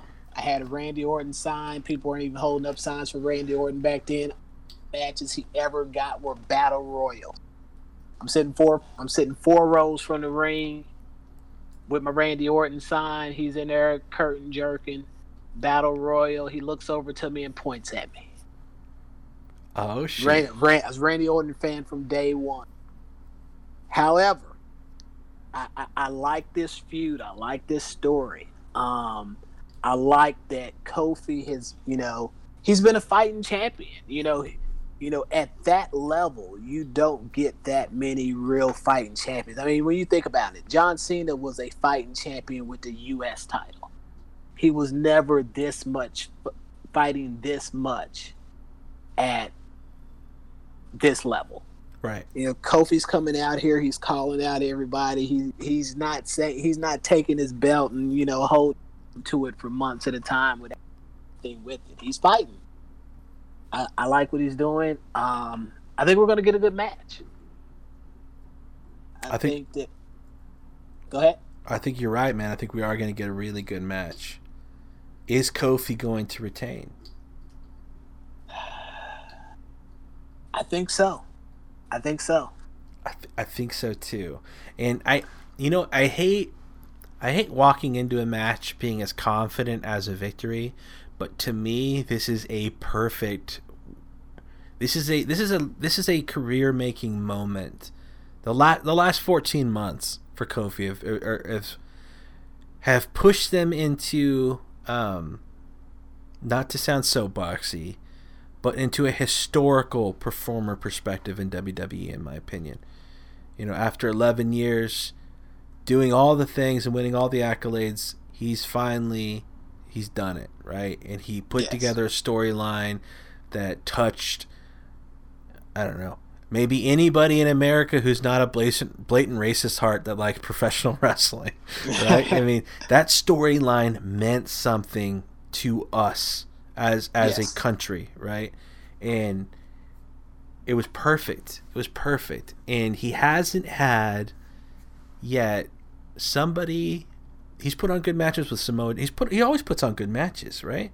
Yes. Uh, but him and Randy have that history. We remember back to Randy, you know, calling him an idiot and calling him stupid all those all those years ago for messing up Randy's Viper spot, you know, yes. and not being in the right spot when when Kofi was a rookie. Like the arrogance of Randy back then, now coming back to haunt him again is is another one of those very a kind of cathartic moments if you go back and look at it that only pro wrestling has the opportunity to give us. Maybe soap yes. operas do too. I don't know. I don't watch them, but some of those longtime soaps probably have that kind of storytelling. Yeah, but it's I, but it's I, it's cool, man. It, it, it really is, um, and it's one of those where you're not necessarily going to be disappointed regardless of the outcome, but at the same time, you know, it's like you want to see Kofi right the ship, you know, and show us that you know this is why we around ten years to have this magic. Yeah, I I don't know. I don't know if it makes sense for Kofi to lose anytime soon. I don't know if there's anybody that I would say, "Hey, we need to put that title on Kofi or on off of Kofi and put it onto this person." Um, outside of Samoa Joe, I was a, I'm a big Samoa Joe fan. I think he's incredible. Um, and God, I want him to win a win a damn championship match. Just give me one championship win with Joe before before his knees give out. You know, right? He can't be doing the stuff to his body that he's been doing long term, man. Uh, it's gonna catch up with him sooner or later, unless he's just made out of granite. But this is this is one of those guys that I could see Randy. I could see WWE putting Randy over here and just the chorus of boos that would happen and the backlash that would happen there. There's there's almost a story that you can do there, and they, they kind of teased it a little bit. You remember when when Kofi and Joe were, were fighting, and Kofi was all smiles and stuff. Yes. And that like the the the commentators like, man, Kofi's not taking him seriously. He could he could lose this thing here. He could lose this opportunity he's fought so hard for. Um, I thought that was a cool that was a cool story. Of course, Kofi overcame, won the match. Um, but could we get another awesome Kofi, you know, climbing back that mountain story out of this? I don't know. I, I do. I, I think this is um I think this match is almost as big as Kofi Mania. I, I, I think I think it's that impactful. I think the, the, the the win is that important to this match. You know, I'd like to see, you know, I'd like to get the match that we were gonna get, you know, the Raw after Mania when when, you know, it was Seth Rollins and Kofi about to go at it, and then you know they yeah. having a tag together. So I, I think it's too early. Um, I don't know when it happens. You know, maybe maybe we get this. You know, we maybe we get this unification match. You know, at, at the end of the year. Um, I but I think for right now, I think Kofi's got. I think Kofi wins and he carries it on a little bit longer. Yeah, I think you're right. I think you're right on the money. Um, I'm not a big Randy Orton fan. Uh, he never he never reached out to me like he did you because he's a jerk to me. of course, I was holding a Randy sucks sign, uh, so that's probably why. Oh, yeah, uh, he gonna point that one out. no, I never had a problem with Randy. I love the Legend Killer gimmick. I thought that was really cool. Um, yes. Yeah, this is a big one. This is this is going to be a good match. Randy, people sleep on how good of a worker Randy Orton is, man. He really is. even the guys um, in in other promotions, like Cody Rhodes, mm-hmm. all of the interviews he's given, Randy Orton is one of the best professional wrestlers in the world, according to Cody Rhodes. And he's well, he, he's the competition, man. He he you know, Randy grew a lot. You yeah. know, you know, Randy had that immaturity phase early on, but I mean, once he got it, I mean, you know, maybe maybe marriage and all of that had a lot to do with it. Who knows? Um, but I think once he got it, you know, he he's been spot on, and you know, the I think the Legend Killer was epic. Um, that's why I don't understand the whole Dolph Ziggler thing right now. Yeah. But you know, I think that you know him and Kofi, I think are gonna are gonna put on a on a quality match. You know, second maybe third best match of the night. But yeah, I think Kofi's got Kofi's got to retain it. Yeah, I'm with you. I'm with you all the way. I don't think anybody's ready to handle a Kofi loss just yet. yeah, yeah. There could be riots, man, with the Kofi loss. That, I mean, that could. There's some implications of the Kofi loss on the on the wrong person, and there's not a lot of people who hold Randy as in as high regard as you do. Yeah, uh, yeah at least that I've talked to uh, lately. Um, all right, let's talk about Becky Lynch versus Natalya. Uh, gosh, this just seems thrown together, man. Yeah, especially with the stipulation as well. Um, it's I don't know, man. Oh, that's right. For the, for those of you who may not know, it's it is a submission match. Obviously, Natalya got the sharpshooter. Becky Lynch has got the disarmer. Uh, I don't know. I, I don't know what the WWE is trying to do with Becky right now. Um, as as hot as she was, like she was the biggest star in professional wrestling. And maybe maybe people still consider her to be that, and maybe that's why they think they can get away with kind of putting her in a match without without any real. Does anybody think Natalya's gonna win? You know that that's the million dollar question. You know, I don't know, but I I thought you know, like you said, you know, she's the biggest star. Why have we not? Why hasn't she went out on this quest to be Becky Two Belts again? Right. That's where you know that's where she needs to be. You know why did, why hasn't she had this drive and shown us why we you know we all got behind the idea of Becky Two Belts. Right. You know, and it's like, oh, I lose one. Okay, I still got one, and you know, you know, just everything's just all casual and laid back. You know, let's do some more matches. No, let's go out. You know, you're the man. You're supposed to be the man. Let's go out here. You know, how hard would it have been for you to take this belt from Bayley? You know, come on, let, let let you know. I don't I don't know. A million percent, man. I couldn't agree more. Uh, it's just everything that the man was when when she was becoming the man, when she was becoming Becky Two Belts, when she was becoming the most talked about and wanted figure on our televisions and pro wrestling has just been lost.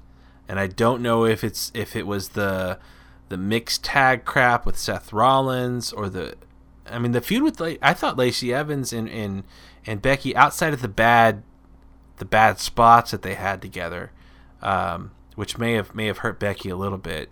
Uh, I, I, thought it wasn't. I thought it wasn't bad. I mean, it wasn't. It wasn't nearly the caliber of the intensity as that we've seen in her, but to be somebody who who literally tried to fight Stephanie McMahon when she got suspended because her dream was getting taken away, or and then tried to fight Stephanie McMahon whenever she was was had to get cleared by a doctor when her knee was hurt, right? And fought through the Rumble with a bad knee, and then fought Charlotte with a bad knee, and did all this stuff, like for her to be okay with losing a belt to Bayley exactly. of all people, like exactly, exactly. It's like, really, you you lost it, and it's okay. No, it's not okay. Where's that badass who got her freaking orbital broke? and was standing there bloody, telling them to bring it on that you're not going to step down. Like, and again, I get it. It's not Becky's fault. It's whoever's writing this crap. But they just they completely lost the character. Yes. And it sucks, man. I I, I don't know, and I don't know.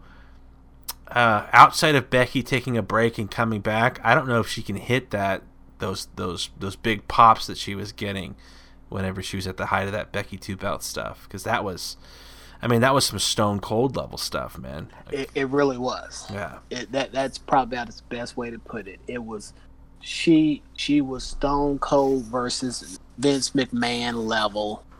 Um, at the top, everybody needed you to have the belts. Now, maybe this is where Shayna could come in. Becky versus Natalya it could be a good match. You can even make Natalya look very strong because I think Becky plays best when she's when she's having to fight through adversity. I don't I don't think Becky's believable as somebody who's just going to come out and squash somebody. But what if what if what if Shayna and her horsewomen roll up ringside during this match? Shayna's got that championship strap over her shoulder, and then just six the dogs on Becky and Natalya, and then just leaves them both laying there. That's not a bad. Now, if I was going to see that, I'd like to see that in the Trish Charlotte match. But I could get behind this. Yeah, yeah. I think uh, I think I'd rather see it in the Trish Charlotte match as well. But I don't know. I'm I'm trying to think of something to make Becky back back to Becky back to the man, back to really being that force that that must right. see force. Um, where you, you may have missed Raw, but you definitely the next morning went to YouTube and caught the Becky segments, right? Um, I don't know. Uh, I think Becky Becky wins this match. Um, yeah, I'd like to I'd like to see the next the next real challenger make an appearance um, soon. Yeah, we we we've got to we've got to see this happen. But I don't know. I like I say, I don't. What what is what does Becky do to prove that she's the man again? Yeah. There's nothing nothing against Natty. I was really happy when they put the championship on Natty um, a couple years ago. She's to me Natty is best when she is enhancing younger talent. Like when her matches with Charlotte when Charlotte was at NXT were incredible and I think it's because of those matches with Natty that Charlotte became who she was. Like getting somebody as experienced as Natty and who can actually go like Natty can um, was invaluable. And I think I think Natalya needs to be in that role. She needs to be that that gatekeeper. Um, maybe the women's division doesn't need two equal championships. Maybe they need a mid card belt like somebody like Natty could hold and then gatekeep that next rising star at. That's actually not a bad idea. I think that works better. Yeah, I mean, you could easily, you could take the the intercontinental championship. Uh, maybe uh, that may cause some problems with with the legacy diehards, but you could take one of those traditionally male belts and say, hey, this is going to be uh, the women's division's alternate title from now on, or whatever. Yeah, you know, and, and I think that's why I think what we've got to see is, you know, a, a champion really changed the, the, the course of the championship. You know, a, a, a Becky two belts should have said, "Oh, I've had these belts so long, I'm gonna make it one belt." Yeah, you know, this is Stone Cold throwing the belt in the river. You know, when he's feuding with The Rock. Right. You know, this is you know, you know, I'm I'm gonna unveil the title just for me because this is how you know this is who I am now. I don't yeah, know. That hasn't happened. That happened to me. Honestly, that happened too much in the Attitude Era, because before you knew, like like Austin did it, and then you had uh, John, John Cena did it with the spinner belt, and then Edge had his own belt, and like they had like custom belts for everybody. So it kind of lost a little bit of that impact. But you're right, uh, especially in that women's division. I mean, they've it's almost it's almost like the WWE has said hey, we need to put a lot of effort in making uh, the women's division seem relevant. And then somebody said, okay, no, no, no, no, we did that now. We can we can go back to just kind of sweeping this all under the rug and, and focusing elsewhere. Like they're not putting the same level of effort like that they were doing during the revolution, right? And maybe right. maybe that's just my, my my my take on it, and uh, maybe it's a bad take. I don't know. Just it's just what I'm feeling right now. All right, the last match of the night: Brock Lesnar. I should do that better. Brock Lesnar, whatever Paulie says it, uh, versus Seth Rollins. Uh, you know, Seth went from badass babyface to the most hated heel in the business to really bad babyface to badass babyface, and now he's kind of went back to the really bad babyface. There's a lot of people who have soured on Seth Rollins recently. Uh, you know, I watched the end of that match on was it Monday or Monday? His attack. Yeah. Say, and and it was it was disappointing to see him like that. You know. You know, just just just sad and broken, sitting there in the ring I was I was honestly waiting for him just to announce his retirement. Well, it's the, it's crazy. It's another one of those things. Seth Rollins, not one month ago, had a steel chair in his hand and was literally beating the shit out of every single WWE superstar that would even look at Baron Corbin. Like, where's the where's the continuity in our characters here? Yeah. Like it, Seth Rollins is supposed to be a bad. He's a badass baby face that's supposed to fight for the everyman. What happened? He's the Beast Slayer. He's the King Slayer. You know, he's not a guy that gets beat down and doesn't get back up. Like what? Right. What are they trying to do with this character right now? I don't understand it. I don't either. You know that, that I listened to that speech. It's like you know you do it even though it, it'll kill you, and I'm like, come on, man it, this is not instilling confidence that you're going to come out here right. and, and, and, and have a fighting chance. You know. Yeah, I'm gonna, it, I'm gonna do it even if it kills me. No, I need you to do it because you think you can win. Right, like it's it's almost like they're booking this match the same way they did when Dean Ambrose fought fought Lesnar, which by the way I loved. To me, that was some of Dean's best work solo in the WWE his promos when he was off in the desert training to fight Lesnar, and he said, "Listen, I don't, I don't, I'm not deluding myself. I know what I'm getting myself into. I know that Brock Lesnar's going to kick my ass, but I'm going to get back up and I'm going to give it to him as much as I can until my body quits. And I thought that was one completely on brand with the Ambrose character. And I thought, like, you know what? Maybe he can outlast him. Maybe he can get a punch in and hurt Lesnar or something, and he can actually win this. To me, right now, Rollins is down and out, and if he wins against Lesnar on Sunday, I got to ask myself why. Why why have him drop the strap at all only to lose it? Uh, it just I don't I don't get it. So I right. think I think Lesnar is gonna is gonna it's gonna be a beatdown here. You know, that's what I'm expecting, and you know, I was hoping that you know we would be moving away from the land of the giants and these you know, super large, super heavyweight champions. But I mean, I can't. You know, you you had Seth drop it, and at this point, you know, he, he he's going on being you know a shell of himself. So why why go out here now and put it right back on? At yeah. the same time, you know, who who do you put up against against Brock now? You know what? I'm I'm saying I'm saying the fiend, man. I'm saying if if if the beast, you know, if the beast wants a real challenge, the fiend is gonna find him. You know, all you got to do is let him in. Imagine yeah. Bray Bray Wyatt versus Brock Lesnar. Whew. That could be a good match. Has has that been done since Brock's been back? I don't think so, uh, right? I, no, I don't think so. I don't think, think so. I think I think Bray had what, what, was it Jeff Hardy or was it was it Matt that he was harassing for a while? And yeah. Then, uh, was it John Cena he was trying to get to the dark side for a while? So I don't know.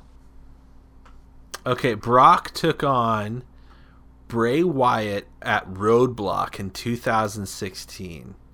Ah, and okay. and Brock, I guess Brock won. Uh, but apparently, maybe Bray was injured or something because the Wyatt family was involved pretty heavily in that. And there's there's an article that says why Bray Wyatt didn't wrestle against Brock Lesnar. Uh, okay. So I don't know. There may be a, there may be a behind the scenes story there, but uh, he definitely hasn't wrestled the Fiend. And if you're gonna if if if Finn Balor is gonna be the first real victim of the Fiend, man, how how bad it ass would it be if Lesnar was the second? I don't know. Uh, I'm saying Lesnar is going to take this one. Uh, I, I, I, I think Seth Seth needs to figure some stuff out with the writing team and needs to regain some control of what the hell he wants his character to be right now. Just like Beck, just like Becky. I don't know. They're they're together. I don't know if they're drinking the same Kool Aid or what, but maybe they're both going on vacation. Maybe. Uh, maybe. I mean, I wouldn't. They're both. They're both super attractive, fit people. Uh, they can enjoy themselves for a bit. I'm sure with all that money that they're making right now. Right. Both of you had your title runs. Go take your vacation and then figure out what you want to do next. Do Do you think it's something where they're, you know, the pillow talk with those two, Universal Champion, two two time Women's Champion uh, at the same time? Do you think there's ever conversations that they're they're getting bigger than the business? Like, there's what's keeping WWE afloat right now. You know, I could see Becky feeling that way. I can't see Seth just realizing his, his journey. Like, but at the same time, he came from Shield, and Shield was was that business. Shield Shield was it. And right. then he goes solo, and that pushed him on to a whole nother level. Because, you know, I originally thought when they split, you know, I thought Roman Reigns would take off and the other two would get left behind. I never thought that it would be the opposite. Seth yeah. that skyrockets the way that he did, and you know, dude, Seth's Seth's heel work was some of the best chicken shit heel work maybe ever. It was masterfully done, and what was cool about it is that even though he had like J and J security and was running that like I don't want to have a fair fight with anybody, there was something still threatening about him. Like when he had Edge reins- uh, reinstitute the authority uh, in mm-hmm. front of John Cena, and then he's like, "John, you got to do it, or I'm gonna I'm gonna break Edge's neck in front of everybody." And then John was like, "Okay, I do it. I, I reinstitute the authority, whatever that angle was, whatever he had to say."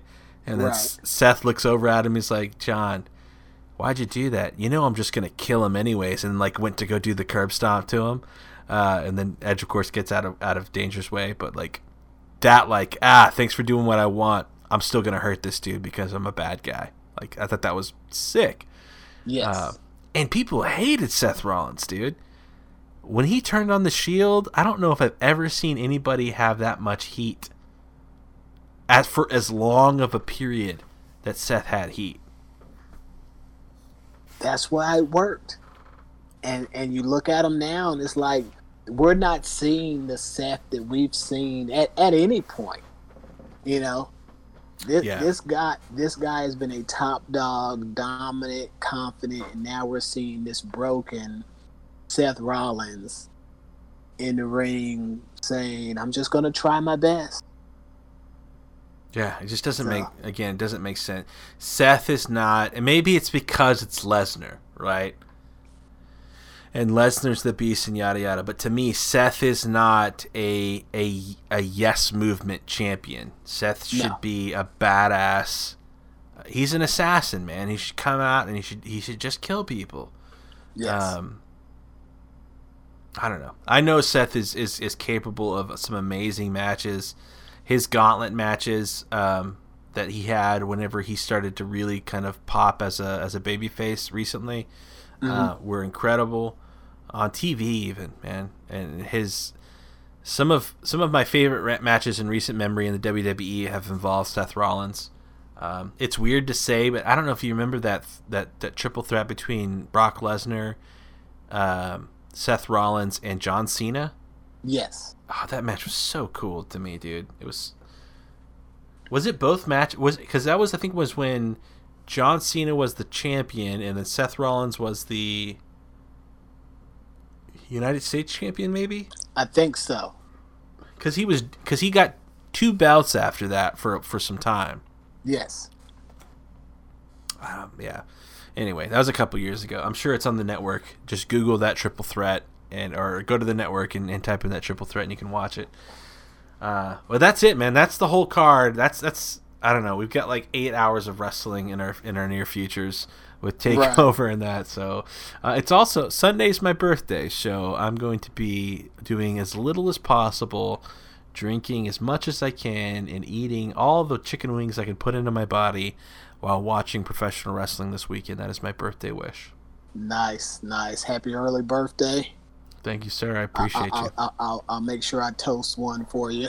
Definitely, man. We'll have to we'll have to chat mid match to see to see what you think about things. See how close we were on some of these things. Yes, definitely. All right, James. Well, I appreciate you joining me as always, sir. We need to do this again. Th- thanks for having me again. All right, y'all. That is it. That's the show. I hope you enjoyed yourselves as much as I enjoyed mine. Uh, again, everything on this podcast. We talk horror movies, we talk board games, we talk pro wrestling, and really anything else that's on my mind. So if you haven't heard lately, you, yes, you, the person listening to this podcast, are amazing.